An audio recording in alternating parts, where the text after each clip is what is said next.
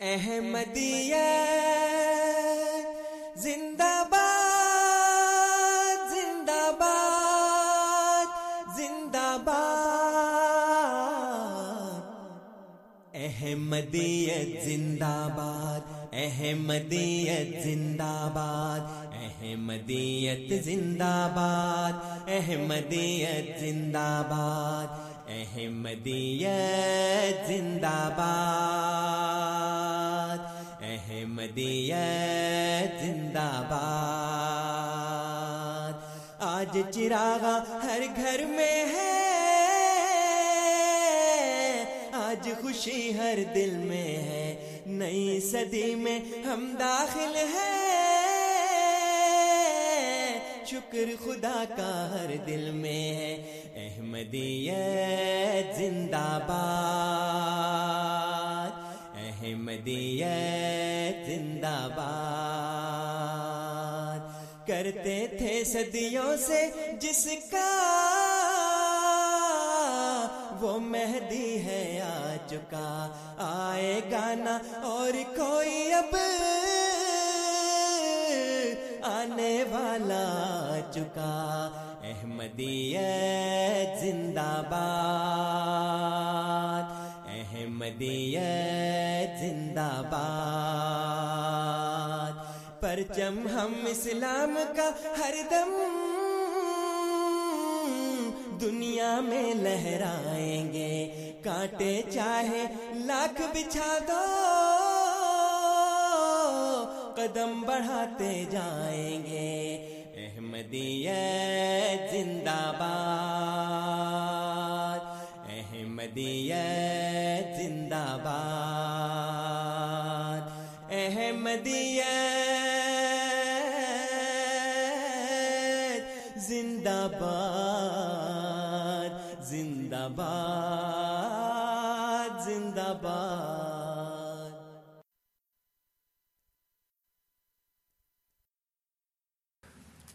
أشهد أن لا إله إلا الله وحده لا شريك له وأشهد أن محمدا عبده ورسوله. أما بعد، فأعوذ بالله من الشيطان الرجيم. بسم الله الرحمن الرحيم الحمد لله رب العالمين الرحمن الرحيم مالك يوم الدين إياك نعبد وإياك نستعين. اهدنا الصراط المستقيم.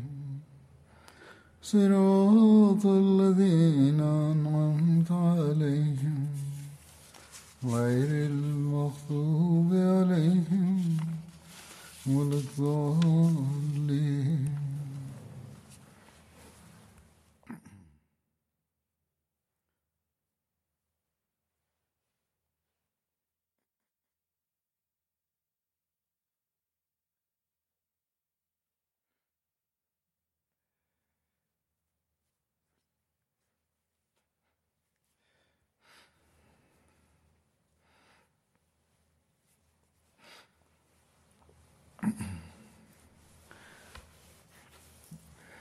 گزشتہ خطبے سے پہلے جو خطبہ حضرت بکر صدیق علی ہو کے واقعات کے بارے میں دیا جا رہا تھا، اس میں مختلف حوالے بیان کیے گئے تھے، جن سے ثابت ہوتا ہے کہ مرتدین کو حضرت بکر صدیق نے سزا ان کے ارتداد کی وجہ سے نہیں دی تھی، بلکہ بغاوت اور جنگ کی وجہ سے ان کا جواب دیا گیا تھا۔ اس بارے میں زمانے کے حکم عدل حضرت اقدس مسیم علیہ السلۃ والسلام نے بھی حضرت بکر صدیق کے عہد خلافت میں اس ارتداد کو سرکشی و بغاوت سے تعبیر کیا ہے۔ چنانچہ اس کو ذکر کرتے ہوئے حضرت بکر کی جرت اور دلیری کتنی تھی، آپ فرماتے ہیں کہ اہل تحقیق سے یہ عمل مخفی نہیں ہے کہ آپ کی خلافت کا وقت خوف اور مصائب کا وقت تھا۔ چنانچہ جب رسول اللہ صلی اللہ علیہ وسلم نے وفات پائی تو اسلام اور مسلمانوں پر مصائب ٹوٹ پڑے۔ بہت سے منافق مرتد ہو گئے اور مرتدوں کی زبانیں دراز ہو گئیں اور افطرا پردازیوں کے ایک گروہ نے دعوی نبوت کر دیا۔ اور اکثر بات یہ نشین ان کے گرد جمع ہو گئے۔ یہاں تک کہ مسلمہ کذاب کے ساتھ ایک لاکھ کے قریب جاہل اور بد کردار آدمی مل گئے۔ اور فتنے بھڑک اٹھے اور مسائب بڑھ گئے اور آفات نے دور و نزدیک کا احاطہ کر لیا اور مومنوں پر ایک شدید زلزلہ طاری ہو گیا۔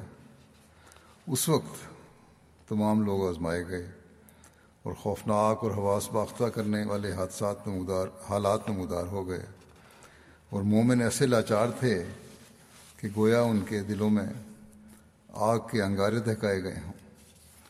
یا وہ چھری سے ذبح کر دیے گئے کبھی تو وہ خیر البریہ صلی اللہ علیہ وسلم کی جدائی کی وجہ سے اور گاہے ان فتنوں کے باعث جو جلا کر بھسم کر دینے والی آگ کی صورت میں ظاہر ہوئے تھے۔ روتے۔ امن کا شائبہ تک نہ تھا۔ فتنہ پرداز گند کے ڈھیر پر اگے ہوئے سبزے کی طرح چھا گئے تھے۔ مومنوں کا خوف اور ان کی گھبراہٹ بہت بڑھ گئی تھی۔ اور دل دہشت اور بے چینی سے لبریز تھے۔ ایسے وقت میں حضرت بکر رضی تعالیٰ عنہ حاکم وقت اور حضرت خاتم النبیین کے خلیفہ بنائے گئے۔ منافقوں، کافروں اور مرتدوں کے جن رویوں اور طور طریقوں کا آپ نے مشاہدہ کیا، ان سے آپ ہم و غم میں ڈوب گئے۔ آپ اس طرح روتے جیسے ساون کی جھڑی لگی ہو اور آپ کے آنسو چشمہ رواں کی طرح بہنے لگتے اور آپ رضی اللہ عنہ اپنے اللہ سے اسلام اور مسلمانوں کی خیر کی دعا مانگتے۔ حضرت عائشہ رضی اللہ عنہ سے مروی ہے۔ آپ فرماتی ہیں کہ جب میرے والد خلیفہ بنائے گئے اور اللہ نے انہیں عمارت تفویض فرمائی تو خلافت کے آغاز ہی میں آپ نے ہر طرح سے فتنوں کو معزن اور جھوٹے مدیان نبوت کی سرگرمیوں اور منافق مرتدوں کی بغاوت کو دیکھا اور آپ پر اتنے مصائب ٹوٹے کہ اگر وہ پہاڑوں پر ٹوٹتے تو وہ پیوست زمین ہو جاتے اور فوراً گر کر ریزہ ریزہ ہو جاتے لیکن آپ کو رسولوں جیسا صبر عطا کیا گیا۔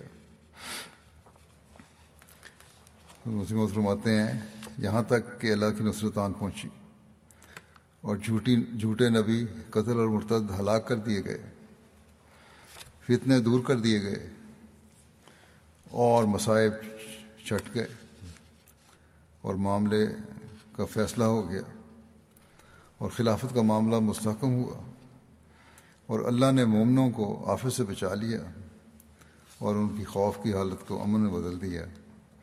اور ان کے لیے ان کے دین کو دمکنت بخشی اور ایک جہان کو حق پر قائم کر دیا اور مفسدوں کے چہرے کالے کر دیے اور اپنا وعدہ پورا کیا اور اپنے بندے حضرت بکر صدیق کی نصرت فرمائی اور سرکش سرداروں اور بتوں کو تباہ و برباد کر دیا اور کفار کے دلوں میں ایسا روب ڈال دیا کہ وہ پسپا ہو گئے اور آخر انہوں نے رجوع کر کے توبہ کی اور یہی خدا کہار کا وعدہ تھا اور وہ سب ساتھوں سے بڑھ کر صادق ہے۔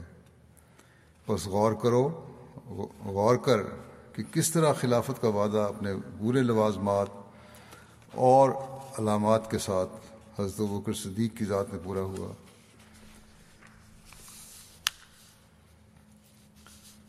میں اللہ سے دعا کرتا ہوں کہ وہ اس تحقیق کی خاطر تمہارا سینہ کھول دے۔ حضرت فرماتے ہیں فرمایا کہ غور کرو کہ آپ کے خلیفہ ہونے کے وقت مسلمانوں کی کیا حالت تھی؟ اسلام مصائب کی وجہ سے آگ سے جلے ہوئے شخص کی طرح نازک حالت میں تھا۔ پھر اللہ نے اسلام کو اس کی طاقت لٹا دی اور اسے گہرے کنویں سے نکالا اور جھوٹے مدعیان نبوت، دردناک عذاب سے مارے گئے اور مرتد چوپایوں کی طرح ہلاک کیے گئے۔ اور اللہ نے مومنوں کو اس خوف سے جس میں وہ مردوں کی طرح تھے، امن عطا فرمایا۔ اس تکلیف کے رفع ہونے کے بعد مومن خوش ہوتے تھے اور حضرت ابوکر صدیق کو مبارکباد دیتے اور مرحبا کہتے ہوئے ان سے ملتے تھے۔ آپ کی تعریف کرتے اور رب الرباب کی بارگاہ سے آپ کے لیے دعائیں کرتے تھے۔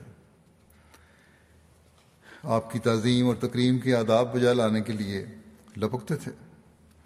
اور انہوں نے آپ کی محبت کو اپنے دل کی گہرائی میں داخل کر لیا اور وہ اپنی تمام، اپنے تمام معاملات میں آپ کی پیروی کرتے تھے اور وہ آپ کے شکر گزار تھے۔ انہوں نے اپنے دلوں کو روشن اور چہروں کو شاداب کیا اور وہ محبت و الفت میں بڑھ گئے اور پوری جد و جہد سے آپ کی اطاعت کی۔ وہ آپ کو ایک مبارک وجود اور نبیوں کی طرح تائید یافتہ سمجھتے تھے۔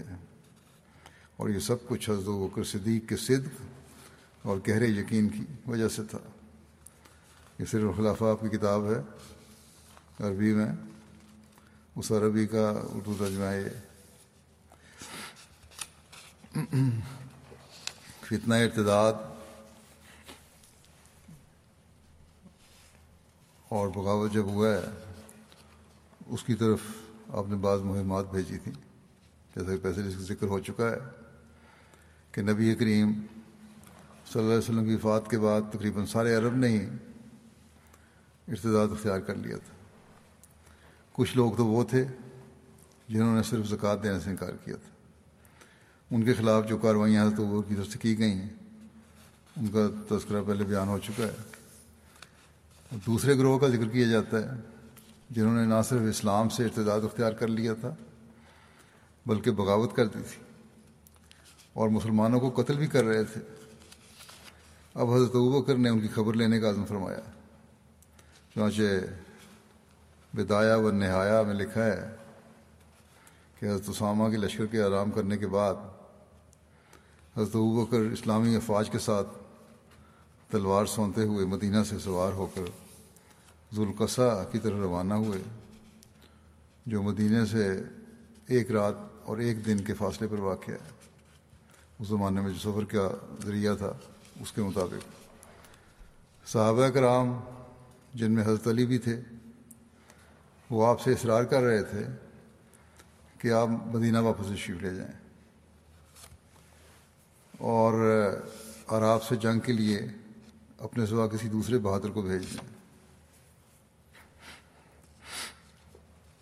حضرت عائشہ بیان فرماتی ہیں کہ میرے والد تلوار سونتے ہوئے سواری پر سوار ہو کر روانہ ہوئے۔ تو حضرت علی بن ابی طالب نے آ کر آپ کی اونٹنی کی مہار پکڑ لی اور عرض کیا، اے خلیفہ رسول صلی اللہ علیہ وسلم، میں آپ سے وہ بات کہتا ہوں جو رسول اللہ صلی اللہ علیہ وسلم نے عہد کے دن فرمائی تھی۔ آپ نے تلوار کیوں سونتی ہے؟ ہمیں اپنی جان کی وجہ سے مصیبت میں نہ ڈالیے۔ حضرت علی نے حضرت کہا کہ ہمیں اپنی جان کی وجہ سے مصیبت میں نہ ڈالیے۔ اللہ کی قسم، اگر ہمیں آپ کی جان کی مصیبت پہنچی تو آپ کے بعد ہمیشہ کے لیے اسلام کا نظام نہ رہے گا۔ اس پر حضور ہو کر واپس تشریف لے گئے اور فوج کو بھیج دیا۔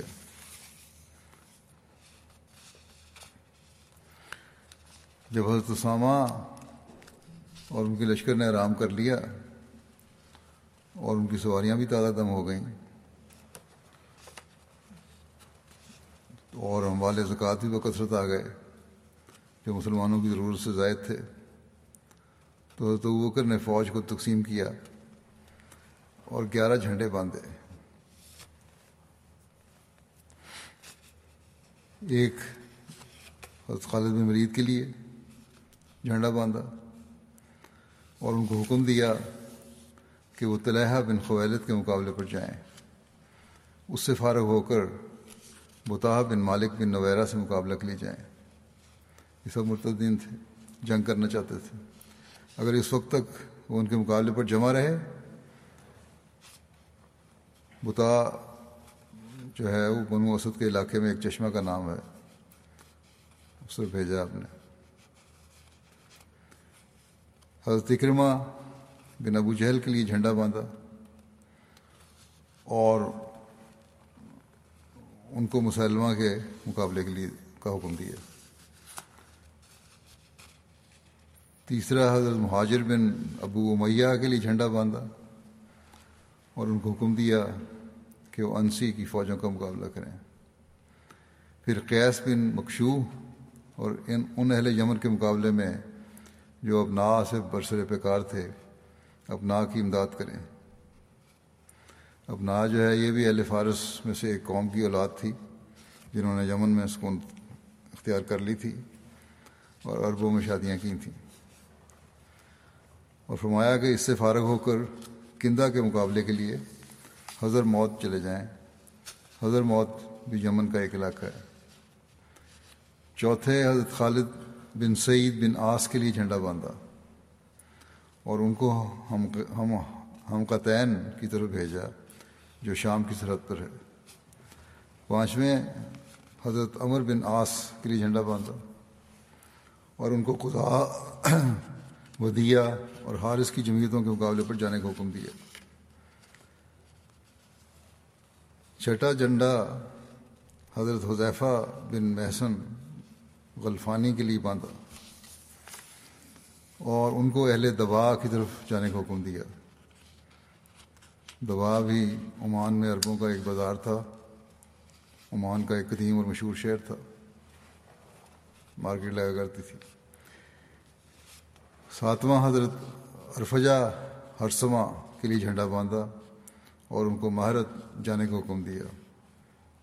مہارا مہارا یمن کے ایک علاقے کا نام ہے۔ حضرت وکر نے ان دونوں کو فرمایا کہ ایک جگہ اکٹھے ہو جائیں مگر جو علاقے ان کے سپرد کیے گئے ہیں ان میں وہ ایک دوسرے پر امیر رہیں گے یعنی پہلے یمن والے اور دوسرے ان کو پھر ابو بکر نے شرابیل بن حسنا کو حضرت کرما بن ابو جہل کے پیچھے روانہ کیا اور حکم دیا کہ جمامہ سے فارغ ہو کر خدا کے مقابلے پر چلے جانا اور مرتدین سے جنگ کے موقع پر تم ہی اپنے لشکر کے امیر ہو گئے۔ نواں حضرت ریفا بن حاجز کے لیے جھنڈا باندھا اور ان کو حکم دیا کہ وہ بنو سلیم اور حوازن کا مقابلہ کریں۔ دسواں جھنڈا حضرت سوید بن مقرن کے لیے باندھا اور ان کو حکم دیا کہ وہ یمن کے علاقے تہامہ کی طرف جائیں۔ اور گیارہواں جھنڈا حضرت اللہ رضی اللہ عنہ بن حضرمی کے لیے باندھا اور ان کو بحرین جانے کا حکم دیا۔ چنانچہ یہ عمرہ ذوالقصہ سے اپنی اپنی سمت روانہ ہو گئے۔ حضرت بکر نے ہر دستے کے امیر کو حکم دیا کہ جہاں جہاں سے وہ گزریں وہاں کے طاقتور مسلمانوں کو اپنے ساتھ لیں اور بعض طاقتور افراد کو وہیں اپنے علاقے کی حفاظت کے لیے پیچھے چھوڑ دیں۔ حضرت بکر کی اس تقسیم کا ذکر کرتے ہوئے ایک مصنف لکھتے ہیں کہ ذوالقصہ فوجی مرکز قرار پایا۔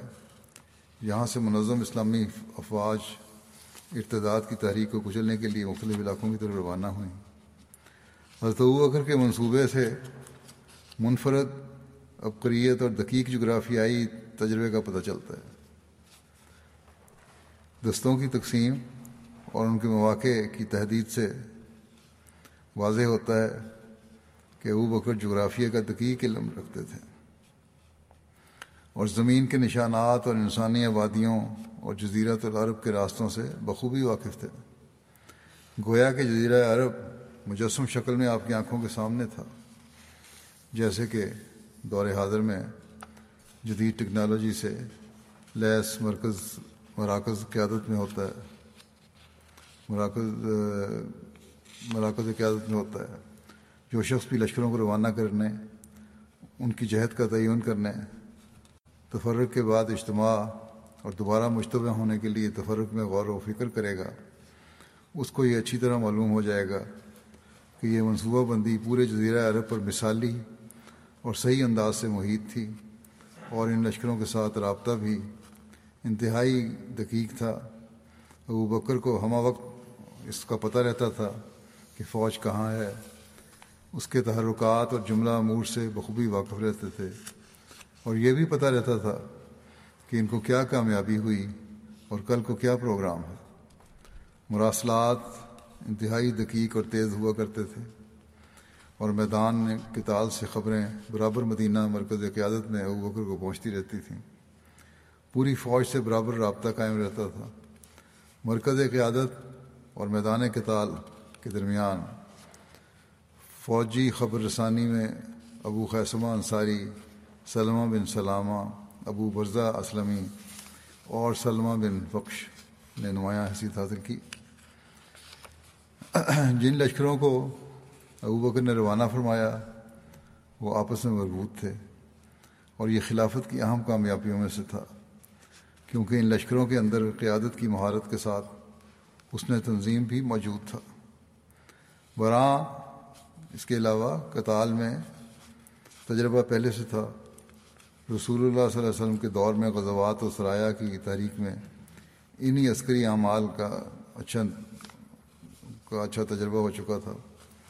ابو بکر کی حکومت کا عسکری نظام جزیرہ عرب میں تمام عسکری قوتوں پر فوقیت رکھتا تھا اور ان لشکروں کے قائد سیف اللہ المسلول خالد بن ولید تھے،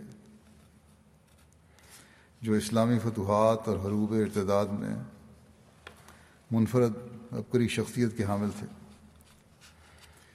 اسلامی فوج کی یہ تقسیم انتہائی اہم فوجی منصوبے کے تحت عمل میں آئی تھی۔ کیونکہ مرتدین ابھی تک اپنے اپنے علاقوں میں متفرق تھے۔ یعنی کہ بکھرے ہوئے تھے۔ کبھی جمع نہیں ہوئے تھے۔ مسلمانوں کے خلاف ان کی جتھا بندی عمل میں نہ آ سکی تھی۔ بڑے قبائل دور دراز علاقوں میں بکھرے تھے۔ وقت اس کے لیے کافی نہ تھا کہ وہ آپس میں جتھا بندی کر سکیں۔ کیونکہ ارتداد شروع ہوئے ابھی تین ماہ سے زیادہ کا عرصہ نہ گزرا تھا۔ اور دوسرے ثانین وہ اپنے خلاف مسلمانوں کے خطرے کو نہ سمجھ سکے۔ وہ یہ تصور کیے ہوئے تھے کہ چند ماہ میں تمام مسلمانوں کا صفایا کر دیں گے۔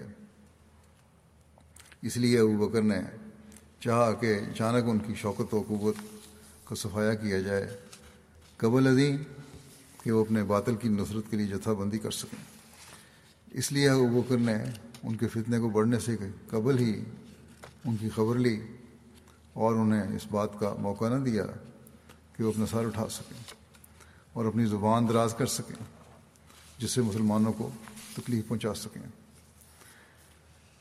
حضرت بکر کی جانب سے قائدین کی تقرری کے حوالے سے مختلف امور کا تذکرہ کرتے ہوئے لکھنے والے لکھتے ہیں مصنف کہ نمبر ایک تو اس منصوبے میں اس بات کا اہتمام کیا گیا کہ لشکروں کے درمیان آپس میں ربط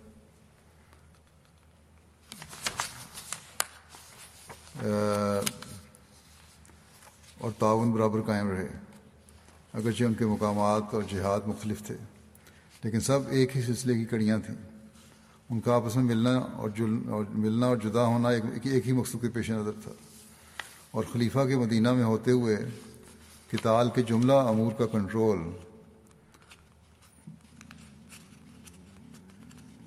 کی پاور اس کے ہاتھ میں تھا۔ یعنی خلیفہ کے ہاتھ میں تھا۔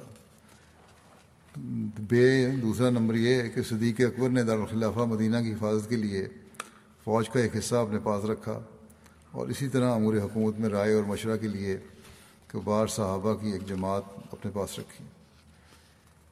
تیسرے یہ کہ ابو بکر کو معلوم تھا کہ ارتداد سے متاثرہ علاقوں میں اسلامی قوت موجود ہے۔ آپ کو اس کی فکر لاحق ہوئی کہ کہیں یہ مسلمان مشرقین کے غیر و غضب غیر و غضب کا نشانہ نہ بنے۔ اس لیے قائدین کو حکم فرمایا کہ ان میں سے جو قوت اور طاقت کے مالک ہیں، ان کو اپنے ساتھ شامل کر لیں اور ان علاقوں کی حفاظت کی خاطر کچھ افراد کو وہاں مقرر کر دیں۔ چوتھے، مرتدین کے ساتھ جنگ کرتے ہوئے بکر نے الحرب و خدا کے اصول کو اپنایا، فوج کے اہداف اہداف کچھ ظاہر کرتے۔ حالانکہ مقصود کچھ اور ہی ہوتا۔ انتہائی احتیاط اور حضر کے طریقہ اختیار کیا کہ کہیں ان کا منصوبہ فاش نہ ہونے پائے۔ اس طرح ابو بکر کی قیادت میں سیاسی مہارت، علمی تجربہ، علم راسخ اور ربانی فتح اور نصرت نمایاں ہوتی ہیں۔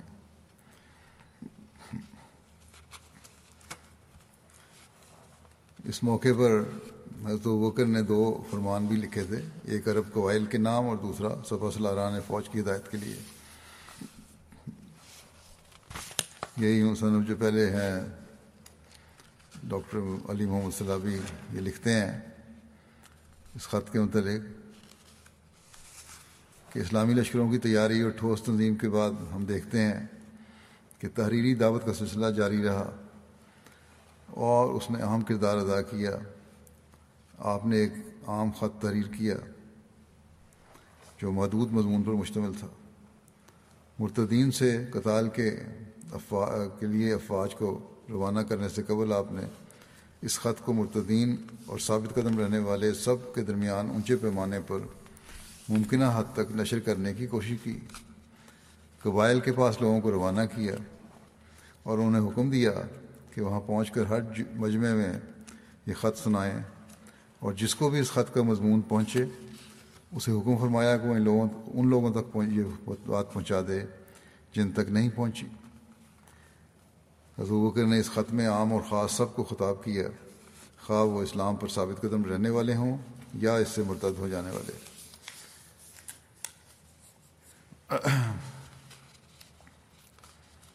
حضور بکر کا وہ خط جو قبائل عرب کے نام تھا، وہ سب سے زیادہ تفصیلات کے ساتھ تبری نے بیان کیا ہے۔ حضرت مسیم علیہ السلاۃ والسلام نے اپنی تصنیف سر الخلافہ میں اس خط کا بھی ذکر فرمایا ہے اور ہم نے فرمایا کہ مناسب ہے کہ ہم یہاں وہ خط درج کر دیں جو صدیقی اکبر نے مرتد ہونے والے قبائل عرب کی طرف لکھا تھا کہ اس خط پر اطلاع پانے والے صدیق اکبر کی شاعر اللہ کی ترویج ترویج اور رسول اللہ صلی اللہ علیہ وسلم کے تمام سنن کے دفاع میں مضبوطی کو دیکھ کر ایمان اور بصیرت میں ترقی کریں۔ پھر آپ لکھتے ہیں خط مسلم علیہ السلام، جس طرح شروع ہوتا ہے، بسم اللہ الرحمن الرحیم۔ یہ خط ابو بکر خلیفۃ الرسول صلی اللہ علیہ وسلم کی طرف سے ہر خاص و عام کے لیے ہے۔ جس تک پہنچے، وہ خواہ و اسلام پر قائم ہو رہا ہے یا اس سے پھر گیا ہے؟ ہدایت کی اتباع کرنے والے ہر شخص پر سلامتی ہو۔ جو ہدایت کے بعد گمراہی اور اندھے پن کی طرف نہیں لوٹا۔ بس میں تمہارے سامنے اس اللہ کی حمد بیان کرتا ہوں، جس کے سوا کوئی معبود نہیں۔ اور میں گواہی دیتا ہوں کہ اللہ کے سوا کوئی معبود نہیں، جو واحد ہے، لا شریک ہے۔ اور یہ ہے کہ محمد صلی اللہ علیہ وسلم اس کے بندے اور رسول ہیں۔ اور جو تعلیم آپ صلی اللہ علیہ وسلم لے کر آئے، اس کا ہم اقرار کرتے ہیں۔ اور جس نے اس سے انکار کیا، اسے ہم کافر قرار دیتے ہیں۔ اور اس سے جہاد کرتے ہیں۔ اما بعد واضح ہو کہ اللہ تعالیٰ نے محمد رسول اللہ صلی اللہ علیہ وسلم کو اپنی جناب سے حق دے کر اپنی مخلوق کی طرف مبشر، نذیر اور اللہ کی طرف اس کے حکم سے بلانے والے اور ایک منور کر دینے والے سورج کی طرح طور، سورج کے طور پر بھیجا۔ تاکہ آپ صلی اللہ علیہ وسلم اسے ڈرائیں جو زندہ ہو اور کافروں پر صادق، فرمان صادق آ جائے۔ اللہ تعالیٰ نے اس شخص کو حق کے ساتھ ہدایت دی، جس نے آپ صلی اللہ علیہ وسلم کو قبول کیا اور جس نے آپ صلی اللہ علیہ وسلم سے پیٹ پھیر لی۔ اس سے رسول اللہ صلی اللہ علیہ وسلم نے اس وقت تک جنگ کی کہ وہ تون و کرہن اسلام میں آ گیا۔ پھر رسول اللہ صلی اللہ علیہ وسلم وفات پا گئے۔ پھر اس کے کہ آپ صلی اللہ علیہ وسلم نے اللہ کے حکم کو نافذ فرما لیا اور امت کی خیر خائی کر لی اور جو ذمہ داری آپ پر تھی اسے پورا کر لیا۔ اور اللہ نے آپ پر اور اہل اسلام پر اپنی اس کتاب میں جو اس نے نازل فرمائی، اس بات کو خوب کھول کر بیان کر دیا۔ چنانچہ فرمایا انا کا میت ہوں و ان ہوں میتون یعنی یقیناً تو بھی مرنے والا ہے اور یقیناً وہ بھی مرنے والے ہیں۔ نیز فرمایا وہ ما جالنا لے بشرم من و ما جالنا لے بشرم من قبل کا قبل کل خلد اور ہم نے کسی بشر کو تجھ سے پہلے ہمیشگی نہیں دی۔ افائیں متا فہم الخالدون۔ بس اگر تو مر جائے تو کیا وہ ہمیشہ رہنے والے ہوں گے؟ مزید برآں مومنوں سے فرمایا وہ ماں محمد اللہ رسول، قد خلط من قبل رسول افائم ماتا اور کوتل کلب تم اللہ کابکم و مئی انقلب اللہ عقب ہے۔ فلائیں یضر اللہ فلائیں یضر یضر اللہ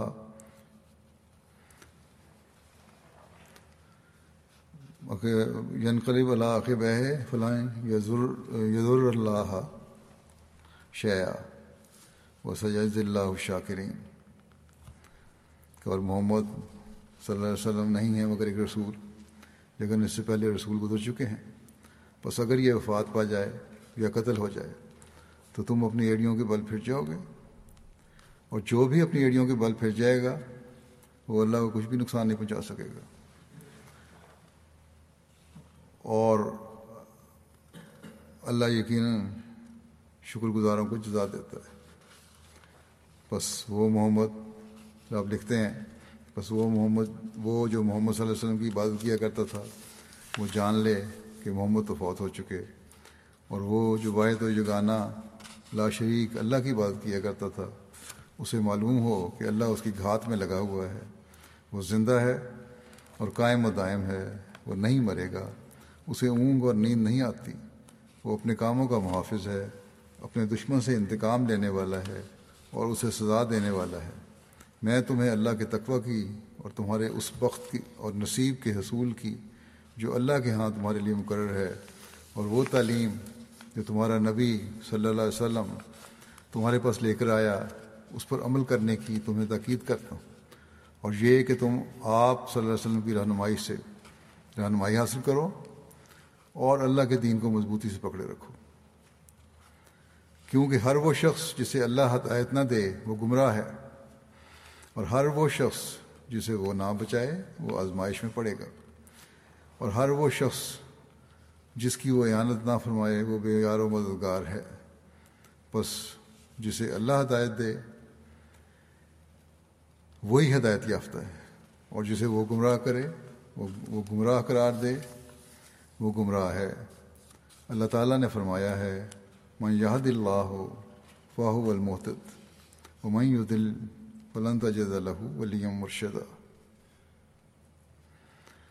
جسے اللہ ہدایت دے وہی ہدایت پانے والا ہے۔ اور جسے وہ گمراہ ٹھہرا دے، تو اس کے حق میں کوئی ہدایت دینے والا دوست نہ پائے گا۔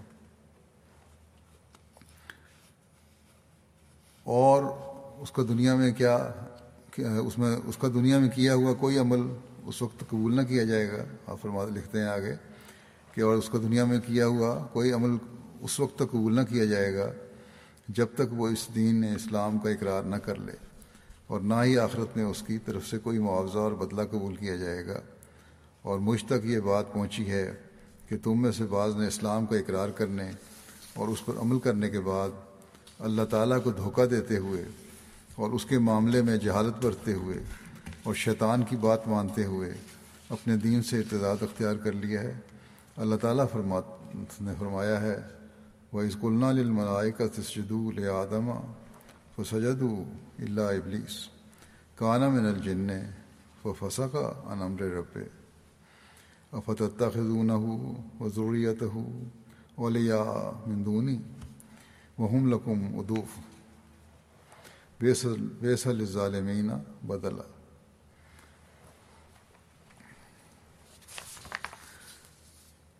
اور جب ہم نے رشتوں کو کہا کہ آدم کے لیے سجدہ کرو، تو سب نے سجدہ کیا۔ سوائے ابلیس کے۔ وہ جنوں میں سے تھا۔ بس وہ اپنے رب کے حکم سے روح گردان ہو گیا۔ تو کیا تم اسے اور اس کے چیلوں کو میرے سوا دوست پکڑ کر بیٹھو گے؟ جبکہ وہ تمہارے دشمن ہیں۔ ظالموں کے لیے تو یہ بہت ہی برا بدل ہے۔ نیز فرمایا، ان شیطانہ لقم ادوون فتح خزو ہو فتح خزو ہو ادوا انما یدو حزبہ لے یقون من اصحاب سعیر یقیناً شیطان تمہارا دشمن ہے، بس اسے دشمن ہی بتائے رکھو۔ وہ اپنے گھروں اپنے گروہ کو محض اس غرض سے بلاتا ہے تاکہ وہ بھڑکتی آگ میں پڑنے والوں میں سے ہو جائیں۔ آپ فرماتے ہیں اس خط کا ذکر کرتے ہوئے، اور میں نے مہاجرین، انصار اور حسن عمل سے پیروی کرنے والے تابعین کے لشکر پر فلاں آدمی کو مقرر کر کے تمہاری طرف بھیجا ہے، اور میں نے اسے حکم دیا ہے کہ وہ نہ تو کسی سے جنگ کرے اور نہ اسے اس وقت تک قتل کرے جب تک وہ اللہ کے پیغام کی طرف نہ بلا بلا نہ لے۔ پھر جو اس پیغام کو قبول کر لے اور اقرار کر لے اور بعض آ جائے اور نیک عمل کرے تو اس سے قبول کرے اور اس پر اس کی مدد کرے۔ اور جس نے انکار کیا تو میں نے اسے حکم دیا ہے کہ وہ اس سے اس بات پر جنگ کرے اور جس پر قابو پائے ان میں سے کسی ایک کو بھی باقی رہنے نہ دے اور یا وہ انہیں آگ سے جلا ڈالے اور ہر طریق سے انہیں قتل کرے اور عورتوں اور بچوں کو قیدی بنا لے اور کسی سے اسلام سے کم کوئی چیز قبول نہ کرے۔ پھر جو اس کی اتباع کرے تو یہ اس کے لیے بہتر ہے۔ اور جو اس جو جس نے اسے ترک کیا، تو وہ اللہ کو عاجز نہیں کر سکے گا۔ اور میں نے اپنے پیغمبر کو پیغامبر کو حکم دیا ہے کہ وہ میرے اس خط کو تمہارے ہر مجمع میں پڑھ کر سنا دے۔ اور اذان ہی اسلام کا اعلان ہے۔ بس جب مسلمان اذان دیں، تو وہ بھی اذان دے دے دیں اور ان پر حملہ سے رک جائیں۔ اور اگر وہ اذان نہ دیں تو ان پر حملہ جلد کرو اور جب وہ اذان دے دیں تو جو ان پر فرائض ہیں ان کا مطالبہ کرو اور اگر وہ انکار کریں تو ان پر جلد حملہ کرو اور اگر اقرار کر لیں تو ان سے قبول کر لیا جائے۔ ہمارا اس بارے میں جو تفصیل تھی، کیوں جن سے جنگ ہوئی اور کیوں سب کو سلوک کیا گیا، اس لیے جو لوگ جنگ کرنے والے تھے، مسلمانوں پر جنگ ٹھونسنے والے تھے، نہ صرف جنگ کرتے تھے بلکہ ظلم بھی کرنے والے تھے۔ اور جو ان کے علاقوں میں مسلمان تھے، نہیں تھے، ان پر ظلم کر رہے تھے۔ دوسرا خط جو حضرت بکر نے ان سب عمرائے لشکر جن کی تعداد گیارہ تھی کے نام تحریر فرمایا، ان کا ذکر ہو چکا ہے عمرہ کا۔ وہ خط ان کے لشکروں کے عمرہ کے نام تھا۔ وہ حسب ذیل ہے کہ بسم اللہ الرحمن الرحیم۔ یہ فرمان ابو بکر خلیفہ رسول صلی اللہ علیہ وسلم کی طرف سے فلاں شخص کے لیے لکھا گیا ہے اور جب انہوں نے اسے مسلمانوں کی فوج کے ساتھ مرتدین سے لڑنے کے لیے روانہ کیا یعنی ہر امیر امیر کا نام لکھا گیا تھا اس پہ۔ انہوں نے اس امیر کو تقیدی حکم دیا ہے کہ وہ ہر معاملے میں ظاہر اور باہر میں اللہ کا تقوی اختیار کرے۔ جہاں تک اس کی استطاعت ہے اور اس کو اللہ کے معاملے میں جد و جہد کا اور ان لوگوں سے جہاد کا حکم دیا ہے، جنہوں نے اللہ سے پیٹھ پھیر لی ہے اور اسلام سے رجوع کرتے ہوئے شیطانی آرزوؤں کو اختیار کر لیا ہے۔ سب سے پہلے ان پر اتمام حجت کرے، انہیں اسلام کی طرف دعوت دیں۔ اگر وہ اس کو قبول کر لیں، تو ان لوگوں سے لڑائی سے رک جائے۔ اور اگر وہ اس کو قبول نہ کریں، تو ان پر فی الفور حملہ کرے، یہاں تک کہ اس کے سامنے جھک جائیں۔ پھر وہ ان لوگوں کو ان کے حقوق اور فرائض بتائے اور وہ ان سے وصول کرے جو ان پر فرض ہے اور انہیں دے جو ان کے حقوق ہیں۔ وہ ان لوگوں کو مہلت نہ دے۔ یعنی ایسی مہلت جس سے وہ جنگ کے لیے تیار ہو کر مسلمانوں پہ حملہ کر دیں کہ مسلمانوں کو ان کے دشمنوں سے لڑائی کرنے سے نہ روکے۔ اور مسلمان اگر سمجھتے ہیں کہ یہ لوگ ایسے ہیں کہ باز نہیں آئیں گے اور وہ لڑنا چاہتے ہیں تو ان کو نہ روکو جنگ سے۔ اس علاقے کے لوگ زیادہ جانتے تھے، ان لیڈروں کو یہ حکم دیا۔ بس جس نے اللہ عز و جل کے حکم کو قبول کیا اور اس کی فرم برداری کی، تو اس کی یہ بات قبول کرے اور معروف طریق پر اس کی مدد کرے۔ اور صرف اس سے جنگ، اس سے جنگ کی جائے گی جس نے اس اقرار کے بعد اللہ کا انکار کیا کہ جو اللہ کی جانب سے آیا تھا، اگر وہ دعوت کو قبول کر لے تو اس پر کوئی الزام نہیں ہوگا۔ اور اللہ اس سے حساب لینے والا ہے، بعد اس کے جو اس نے چھپایا۔ اور جس نے اللہ کے پیغام کو قبول نہ کیا، تو اس سے لڑائی کی جائے اور اس کو قتل کر دیا جائے، جہاں بھی وہ ہو۔ اور وہ خواہ کتنا ہی مالدار کیوں نہ ہو۔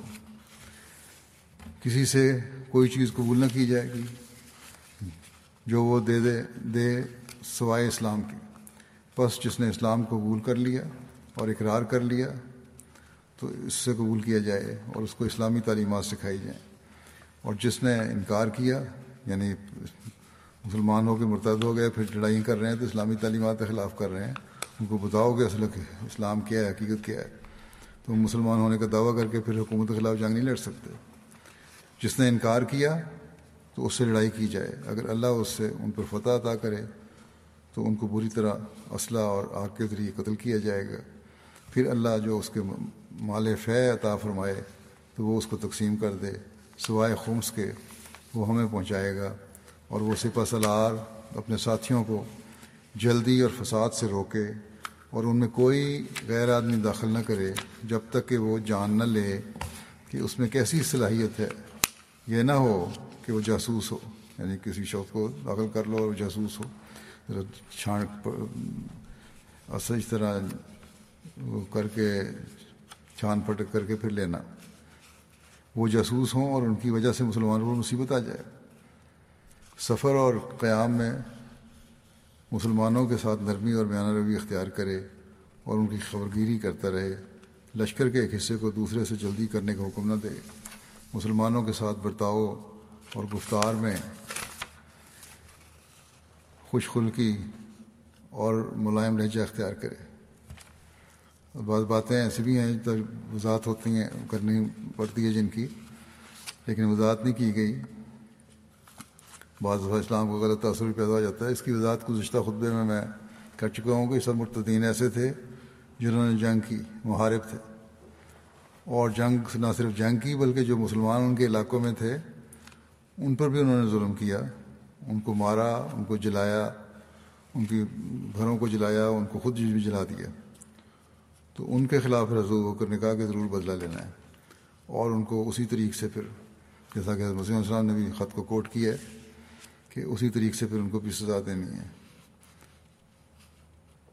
کیونکہ پھر یہی حکم ہے قرآن شریف کا بھی، اللہ تعالیٰ کا بھی کہ جیسا کوئی کرتا ہے، اس کو ویسا ہی سزا دو بدلہ لینے کے لیے۔ لیکن اس بات کی وضاحت ایک جگہ ایک مصنف نے اس طرح بھی لکھی ہے انہیں ڈاکٹر صاحب نے، علی محمد سلابی نے، کہ اس میں یہ ذکر ہے کہ مرتدین باغیوں کو آگ میں جلا دیا جائے، لکھا ہے۔ کسی کو جلانے کی سزا دینا تو جائز نہیں ہے۔ ارشاد نبی بھی ہے کہ ان نعرہ لا عزب و بحا اللہ، کہ آگ کے ذریعے عذاب دینا صرف اللہ کا کام ہے۔ لیکن یہاں انہیں جلانے کا حکم اس لیے دیا گیا کہ ان بدماشوں نے اہل ایمان کے ساتھ یہی برتاؤ کیا تھا، لہٰذا یہ قصاص کے طور پر تھا۔ اسی کتاب نے یہ بھی لکھا ہے کہ حضرت بکر کے اسی خط کا ذکر کرتے ہوئے جو بیان ہوا ہے، لکھا ہے کہ جو مسلمانوں کی صف کی طرف لوٹنے سے انکاری ہو اور تعداد پر ٹٹ جائے، وہ محاربین میں سے ہے۔ اس پر حملہ کرنا ضروری ہے، اس کو قتل کر دیا جائے یا جلا دیا جائے۔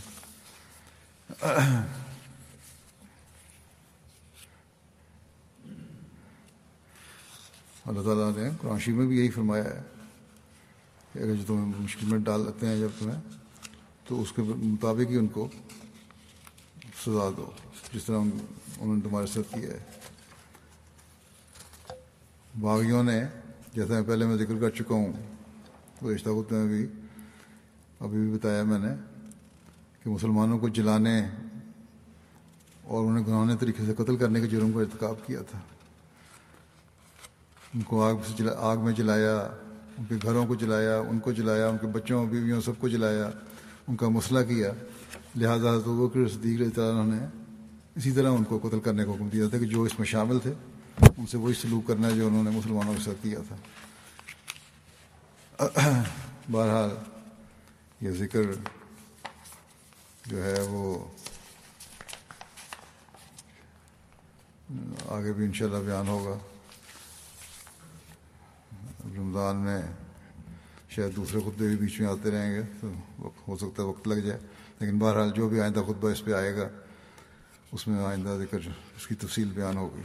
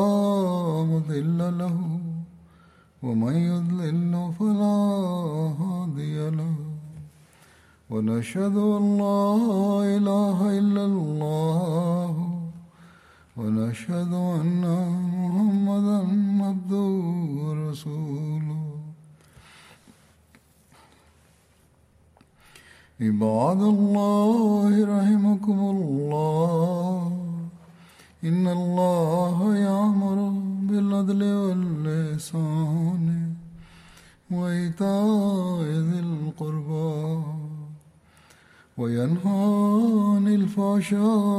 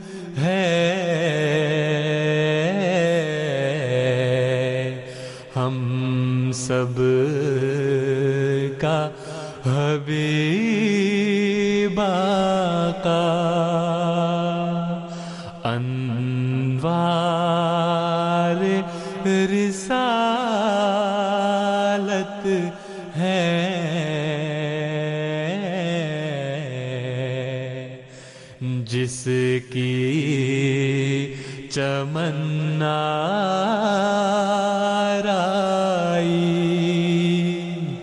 انوار رسالت ہے جس کی چمنا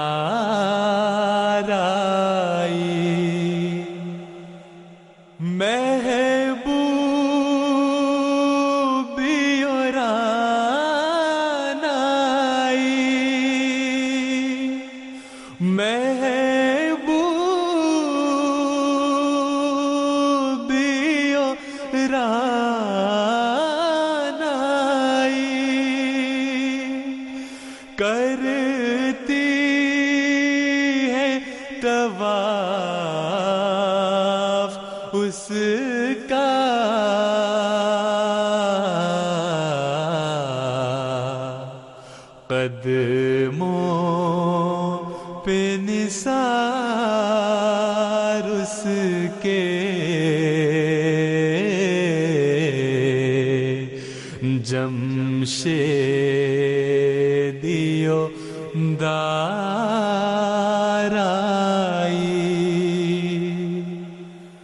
دن رات درود اس پر۔ دن رات درود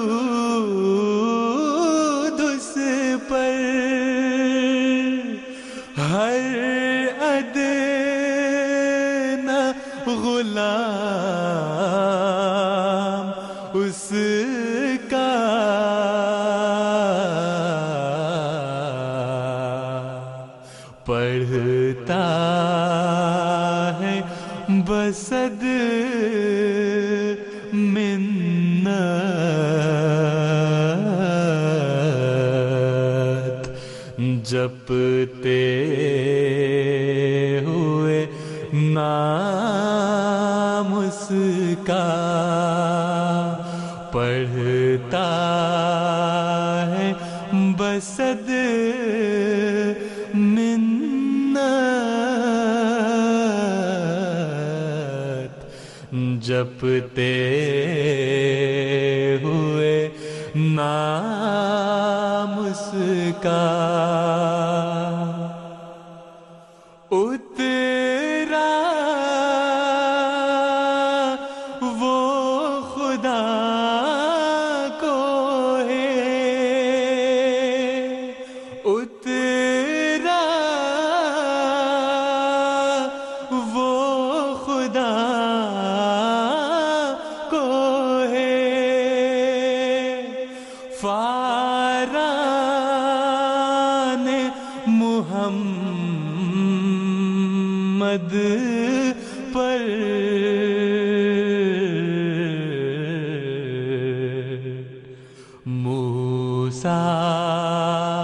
کو نہ تھی جس کے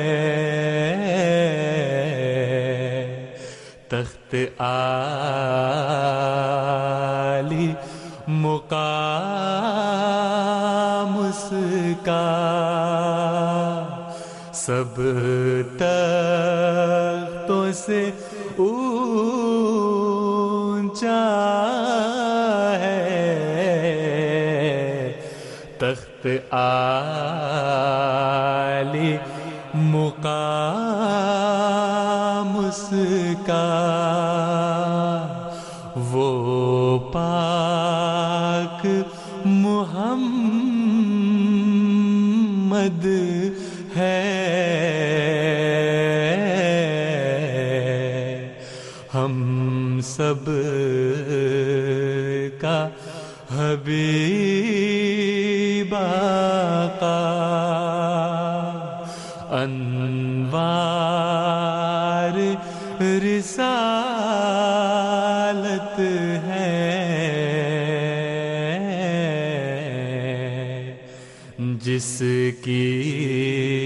چمن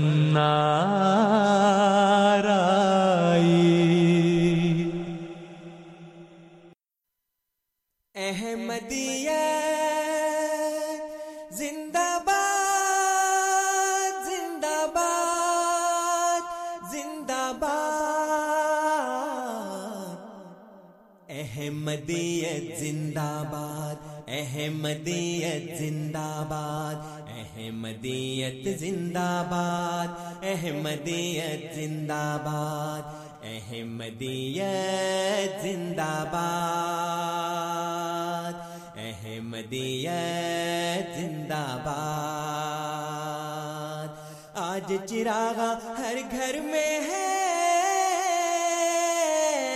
آج خوشی ہر دل میں ہے۔ نئی صدی میں ہم داخل ہیں۔ شکر خدا کا ہر دل میں ہے۔ احمدیت زندہ باد۔ احمدیت زندہ باد۔ کرتے تھے صدیوں سے جس کا وہ مہدی ہے آ چکا۔ آئے گانا اور کوئی اب آنے والا چکا۔ احمدیت زندہ باد۔ احمدیت زندہ باد۔ پرچم ہم اسلام کا ہر دم دنیا میں لہرائیں گے۔ کانٹے چاہے لاکھ بچھا دو، قدم بڑھاتے جائیں گے۔ احمدیت زندہ باد، احمدیت زندہ باد۔ احمدیت باد زندہ باد زندہ باد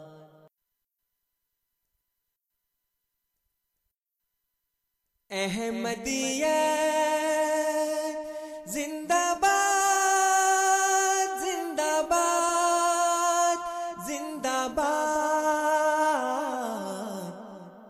احمدیت زندہ باد احمدیت زندہ باد احمدیت زندہ باد احمدیت زندہ باد